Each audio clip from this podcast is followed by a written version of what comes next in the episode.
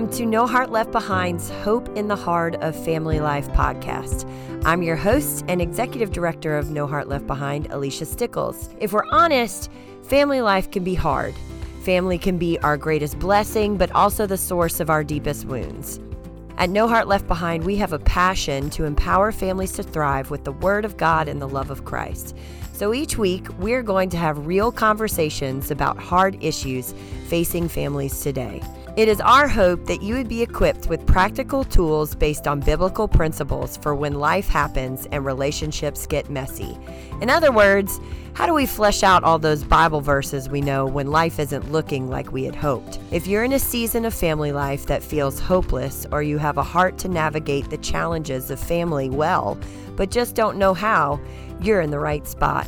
So, whether you are driving in your car or checking off one of your honeydews, pop in those earbuds and come find hope in the heart of family life with us.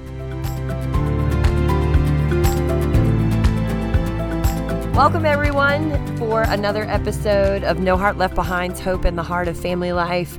My name is Alicia. I am the host, and I am here today uh, with my mom NHLB founder and lead belief therapist Abby Shields. It's so great to be back in your closet again. I love it. I love how she keeps referencing the closet. Anyway, so last season we did, I think it was a six part series on parenting called The Heart of Parenting. So if you haven't listened to it, you should go back to season one. A lot of great stuff. And we covered a lot of foundational principles for parenting, no matter what the age, right? Right.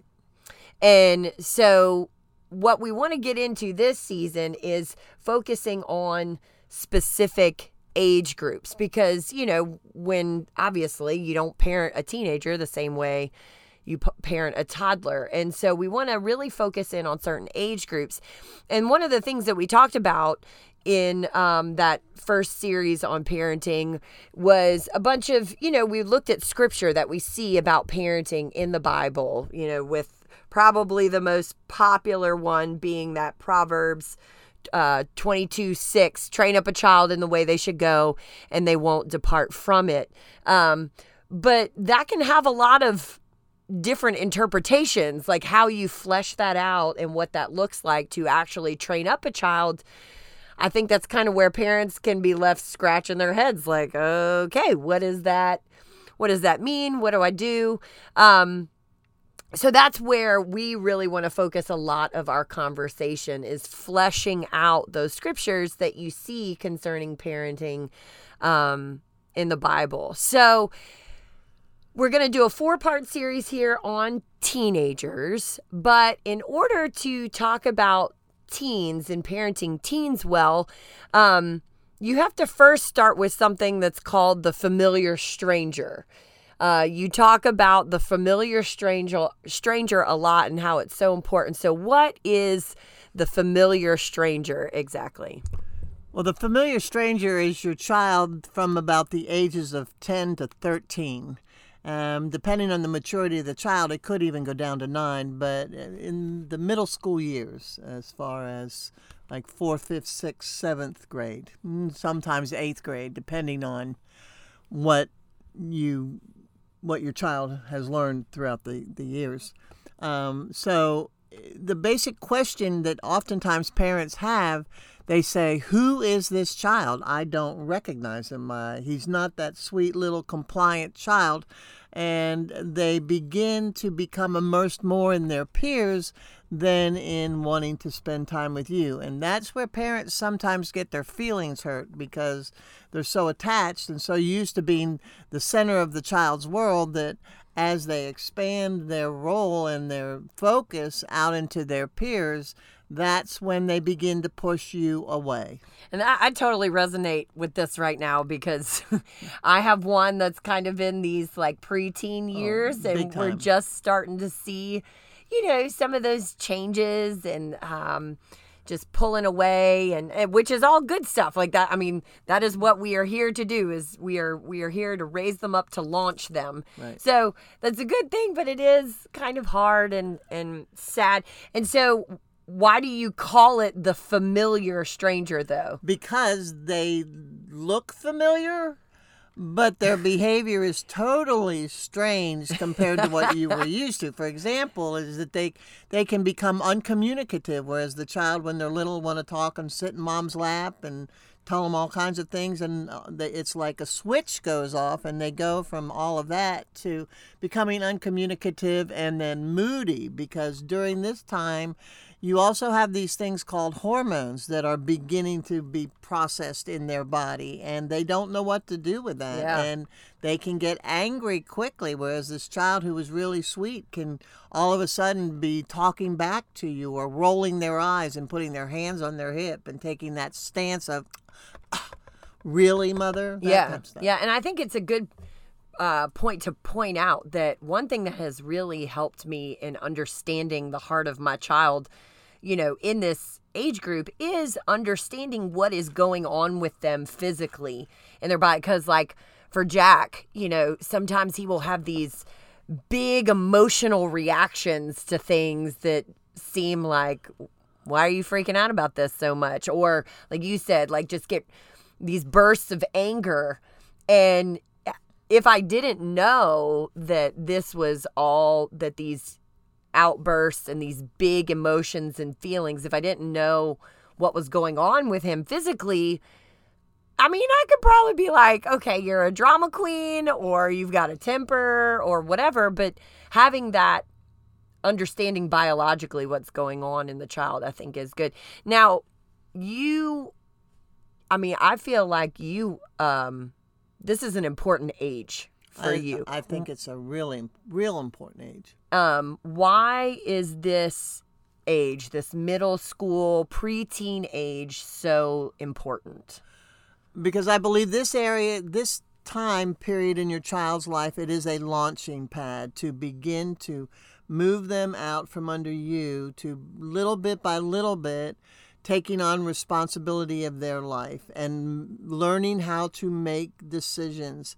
This is the time period where you want to continue to teach them responsibilities so that if you want them to be responsible with the car, this is the time period that you want to teach them to be responsible with their bike or uh, learning to take care of their things, et cetera, et cetera. You know, so, and then also to empower them. This is the time where you begin. It's the begin, and that's the process from now until they leave the home at hopefully at 18 to go off to school or go wherever and um, but to empower them through the transfer of responsibility from not having responsibilities to transferring you doing it to them Yeah. okay You you you always give like a kind of a staging of like what the parents' responsibilities are um in each age group. Like I think it was something like at the beginning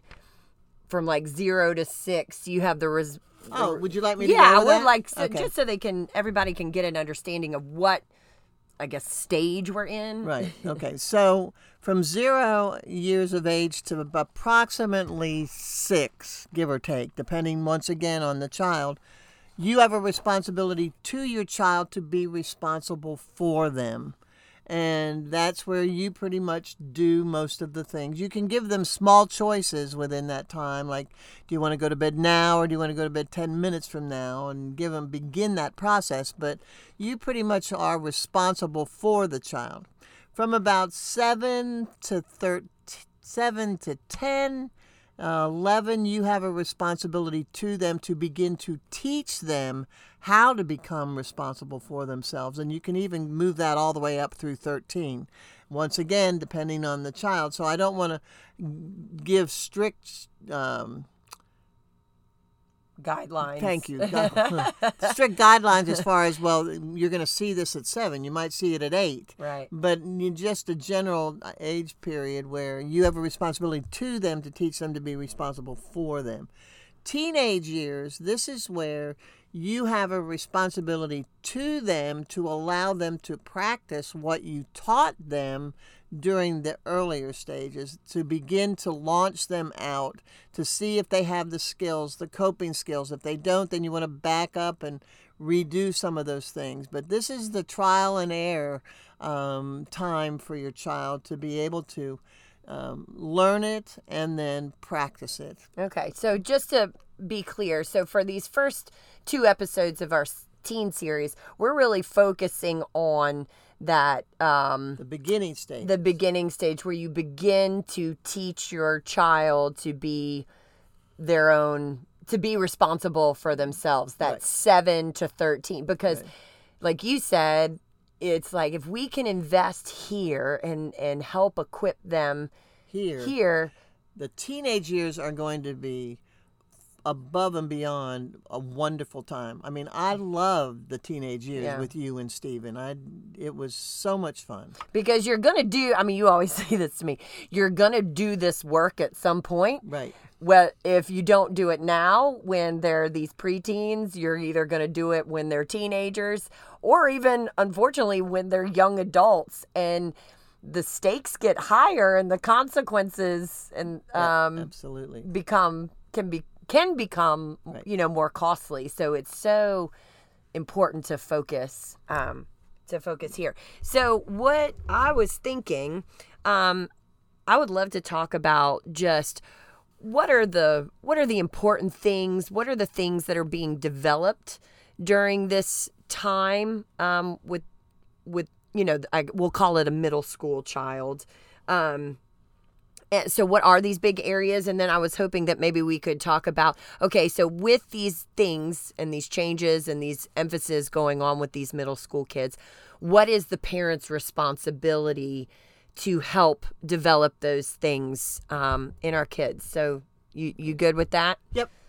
I think the two basic biggest things that you want to be aware of with the middle school child is two things. One, the development of social skills, which will carry them on throughout their life, uh, not only through high school but into uh, being able to be social and interact with people when they as they get older. And then the other one would be the development of learning to be confident, their self esteem, having assurance. And a lot of that will come from what the parent models to the child and how the parent responds in situations. Because believe it or not, our kids watch us and they learn from what we do yes and, and, and um, be, be aware of that, parents, because they do model what you do. I can remember when Alicia was a little girl, she, I saw her shaking her finger at her baby dolls and, you know, pu- chastising their baby doll, and she was pointing her finger at him. And I thought, holy cow, she's modeling me because that's what I would do. I had the fussy finger, Yeah. and my fussy finger would get in her face. And sure enough, she modeled that to her baby doll. That's one of those sins of the generation being passed down Yeah. from generation to gen- generation. So, so those are the two things: social skills, and then the self-esteem, the confidence. And the first thing, as far as social skills, let's take a look first at the characteristics that you will begin to see in your child. okay Okay. So the first one would be the phone. Um, as far as the phone is concerned, it's really important that one of your responsibilities, parents, is to set help to set the boundaries on the phone and to monitor that. Um, making sure that the phone has parental control on it, that you just don't give the, the phones today to your child to let them do whatever they want to do with it because it is a open world on these phones today. So Yeah. it's- So um, I'm really excited because at the end of this series, we are going to uh, be talking with, um, her name is um, Katie Morris Lebreton, and she has a ministry called uh, the Redhead Method. And basically, one of the things that I love that she talks about is um, teaching like teaching our kids to use their phone is like teaching them to drive a car um, and that basically you wouldn't just give the you know give the keys to your 12 year old and say hey go drive the car good luck. Like you gradually teach them and it's, it's just like a tool like everything else. So it's a really great conversation that i'm looking forward to but i think the point is is that the kids in these this age group really will start looking for social connection Right. outside that's not initiated or monitored by or not not monitored but initiated by the parents like you know before it's like i'd set up play dates with jack's friends and now it's jack like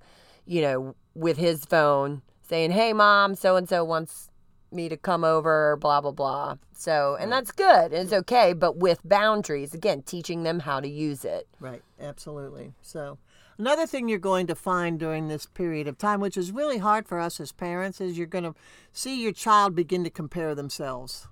And when they compare themselves, most of the time they compare themselves to somebody else and lose. And then they say, There's something wrong with me. Or if only I was like them, then I would be happier. Or if only I had that, then I would be able to be more popular. I know. And that's so hard to but we all do it. I mean, as adults, we still compare ourselves. That's and that's why in scripture, I love this scripture. One day I was going through and I came across the scripture. It's Galatians 6 4. It says, God says, Do not compare yourself to somebody else because he wants you just to compare yourself to where you are today to compare you where, where you were yesterday. And that's that's hard to teach our kids because popularity, being popular, is an important piece of their social skills.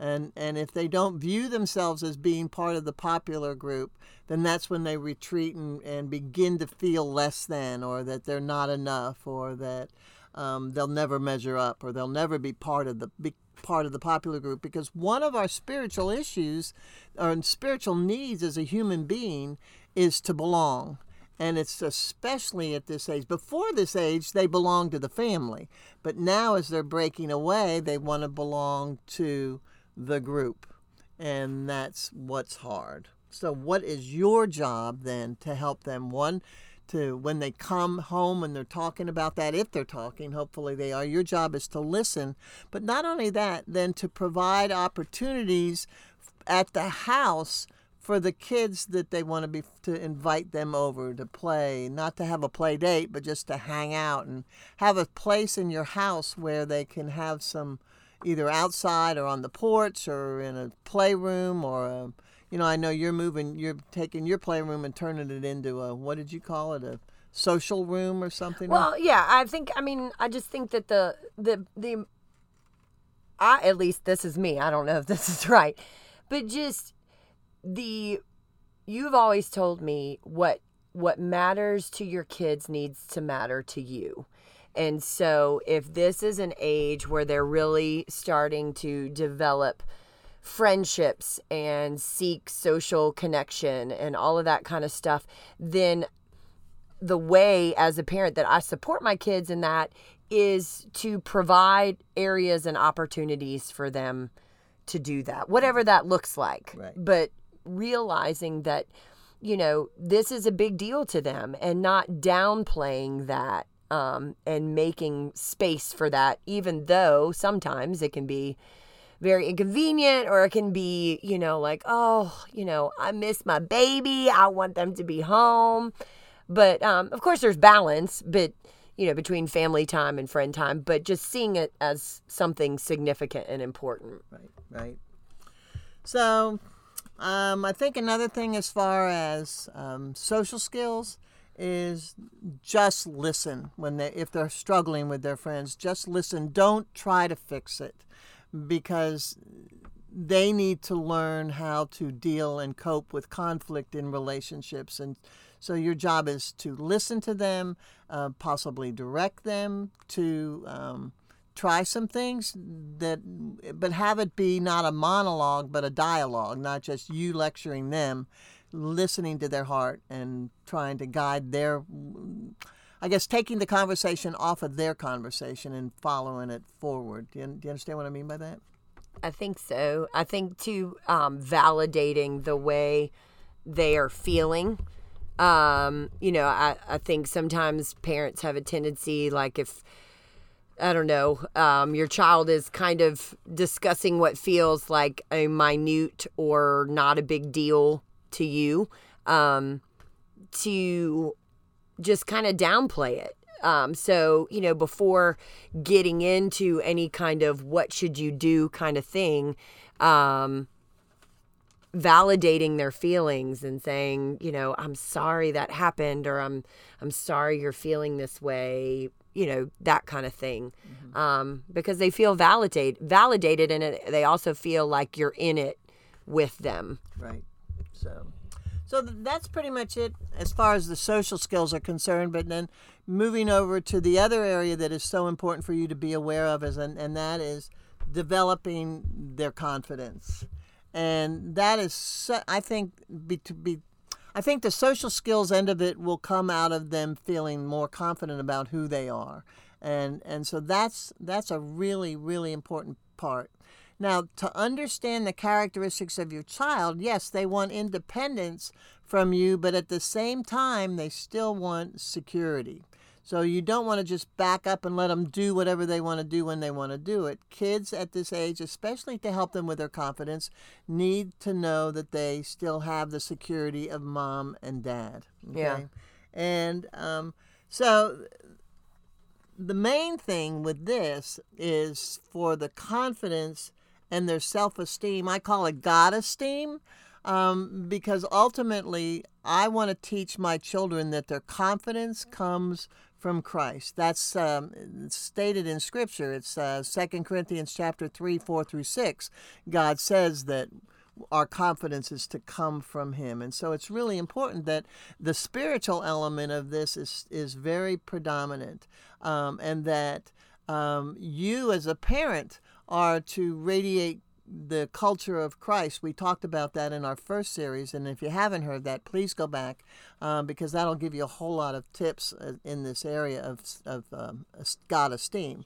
Okay, but during this period of time, to help them develop their confidence, they are going to try to test your limits. And so instead of pushing back and getting angry if they're testing the limits, give them an opportunity to fail so that you can say it's okay to fail. You're not going to be perfect, um, but help them understand the difference between the word fail as a verb or the word fail as an adjective. Uh, where or is that a noun? I don't know. I'm not good at English. All right. Um, versus I fa- fail, you can either take I fail as I failed, Okay, and then that's when you would tell them those three questions that we talked about before what happened, what'd you learn, what are you going to do different? But, or I am a failure. There's a, do you hear the difference? It's yeah. like one a, is an identity and one is a mistake or an action. Yeah, and and unfortunately, um, they take on mistakes, especially if the parent doesn't allow mistakes to be okay. Um, they take that then as they failed and they let their parents down, you know.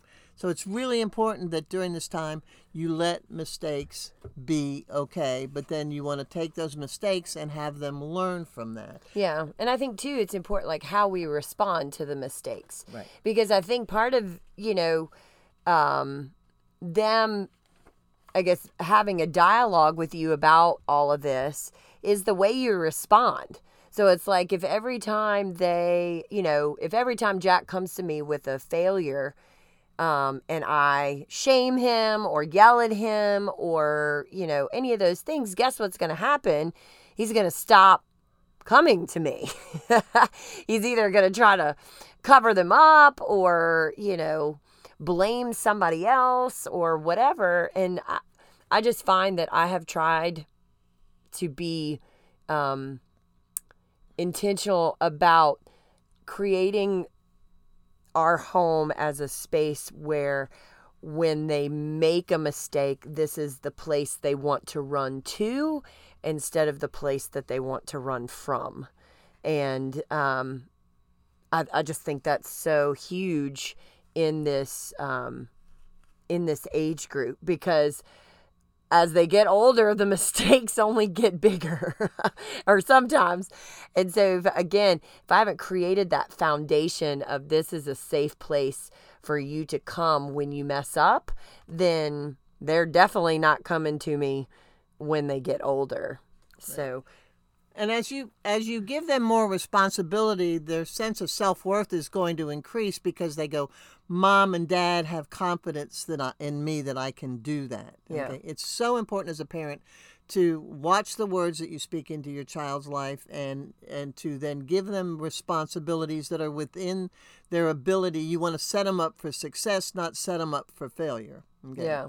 and so that's that's really an important piece You brought up um, the spiritual side of things. You talked about having God confidence and getting their confidence from Christ. You know, I wanted to talk a little bit here about, you know, spiritually, like what is going on with them, you know, what potentially, because I mean, again, every kid is different, mm-hmm. but, you know, I guess what are the important things um, spiritually when it comes to developing them spiritually during this time?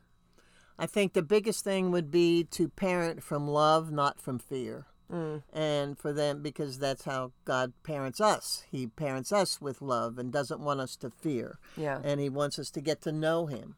So I think it's really important as parents that you, in Scripture, it says that we're called to be an ambassador for Christ, that you represent Christ in your home with your words and your actions to be able to model Christ. Yeah.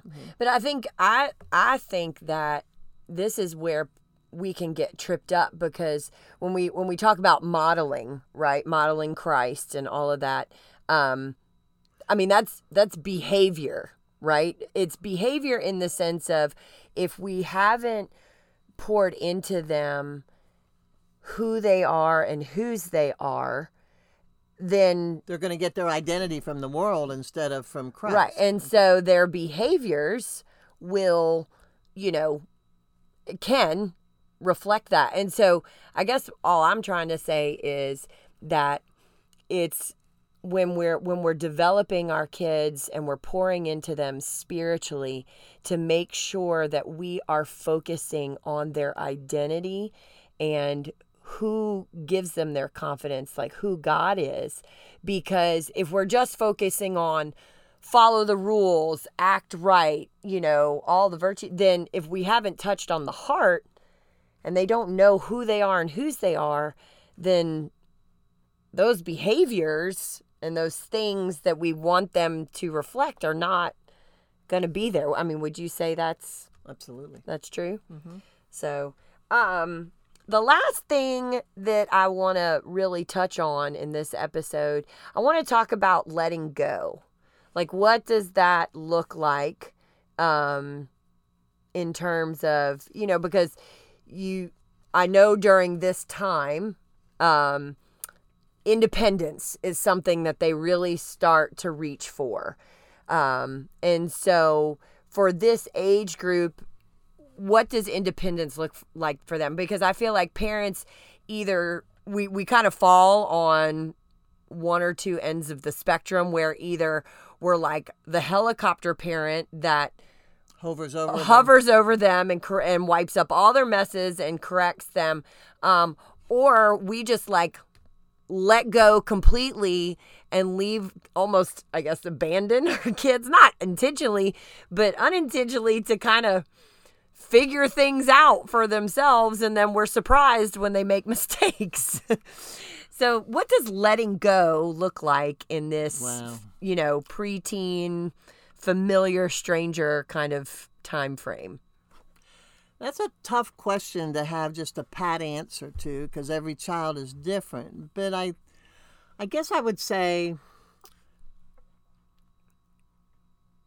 as they begin to mature and grow, that the way that you can step back and let go little bit by little bit would be that if they can do it for themselves, that you let them do it. For example, um, by the time a child is 10, maybe even 9, they should be able to make their own lunch, to pack their own lunch from school. And so to give them that responsibility. Anything that they that they can do that they have the skills that they're equipped with to let them do it. Making small decisions about bedtime. You set the boundaries, but it would be okay, I can see you're getting older because it's usually about this time that kids want to expand their bedtime. They they think they're older and they know it all, and so That's Jack. so within your boundaries, you would allow them to make that choice of bedtime. Example. Um, so Jack, what do you think a, an appropriate bedtime would be? And so he would say ten o'clock. So my boundary would be because I want him to learn from the choices. My boundary would be Jack that's a great bedtime, but here's my boundary as your mom. And it would be uh, you will have to get yourself up in the morning. I do not. You set the alarm, and, and if you can get up in the morning on your own, that's great. The next thing would be can you make it through the day without being exhausted and coming home and not doing the rest of your day? Uh, I can remember when you were going through this and you wanted your bedtime to be 10 o'clock, and I set the same boundaries for you, and um, you found out that you were exhausted at the end of the day, so you personally moved your bedtime back. It's little things like that in letting go to not just giving them carte blanche, but and making their lunch. Um, getting their clothes in the hamper, Yeah. um, decisions about uh, when so- they do homework. when they do homework and that type of stuff. Yeah. And I I find too that including them in those decisions and giving them those freedoms really does help. Like one thing we do at the start of every school year is we have like we cook a nice dinner and we sit down and we have like our family meeting for the school year and we they get to um we talk about what what chores and responsibilities are going to be theirs for the year. So um we're teaching them to have responsibilities but also giving them kind of a say so um what else do we do? We talk about bedtime. Um, we talk about boundaries with the bedtime. You know l- kind of like what you said just well okay you can have that bedtime as long as you are able to get up by yourself and function the next day and under- Keep your grades up. and Yes, that- and understanding that if you fail to do those things that we're going to have to set the, you know, we're going to have to rein it back a little bit. So just giving them those freedoms and two things as we wrap up, I kind of feel like are very important during this age and I would love for you to just kind of comment on that is one to remember that they are not they are not going to do this perfectly and i'm speaking to myself here like something as little as you know them putting away their laundry my little OCD heart goes crazy every single time I pull open their drawers and their clothes are like it's just all jumbled in there and it's not straight and it's not organized. And everything in me wants to just do it for them because I want it a certain way. But then I wouldn't be teaching them how to put away their laundry and it's their laundry. So just realizing they're not going to do things perfectly. or the way you would do. them. Yes. And the second thing is that you are um empowering them, you know, and and spending just as much time complimenting them and encouraging them when they get it right as we do when they don't get it right because i know especially for boys and I, I i feel like i guess this is true for girls i don't know i haven't raised girls but like one of the biggest things with boys is that they want to know that they have what it takes um, kind of that John Eldredge stuff. Like that's one of those questions that boys in their heart need answered. That I I have what it takes to do this, and so Well, for girls, it's am I pretty enough? yeah, uh, Yeah. and so, but I think that has been a guiding factor for Carrie and I in our parenting is just being cognizant of am I celebrating their wins as much as I am criticizing their losses? So I, I just think for this age, when they're gonna have so many hits and misses, that um, remembering they're not gonna do it perfectly and giving grace and forgiveness for that and responding in a way that is safe. Um, and then secondly, um, just empowering them and celebrating their wins because I mean they're just They're they're, just goofy and awkward during this stage. They really are. They're so weird. and I and I guess as a final word from my heart is, um, and it's a quote. I forget who who it's by, so I apologize for that. But this is not my own stuff. But when you give up trying to make your child into who you think they should be and allow them to become who God created them to be, you know, then your child is going to be a whole lot more confident and a whole lot more healthy. Because I think sometimes we have dreams and expectations of our children that, you know, we have dreams that they would be an athlete and they end up being a bookworm. And then the parent is upset about it because that's not the expectation that they had. And um, so that's a quote that I pray that you would all grab a hold of and allow your child to become who God has created to be. Because that's the exciting part of this is that you see them being molded and shaped into because who God created them to be. yeah, you know? absolutely. And that's what's so exciting about this age. Yeah, really good. Thank you so much for joining us on No Heart Left Behind's Hope in the Heart of Family Life podcast. We hope you felt seen, encouraged, and just a little more equipped to love your family well. If you want to learn more about No Heart Left Behind, be sure to check out our website, www.noheartleftbehind.com, or visit the link in the show notes.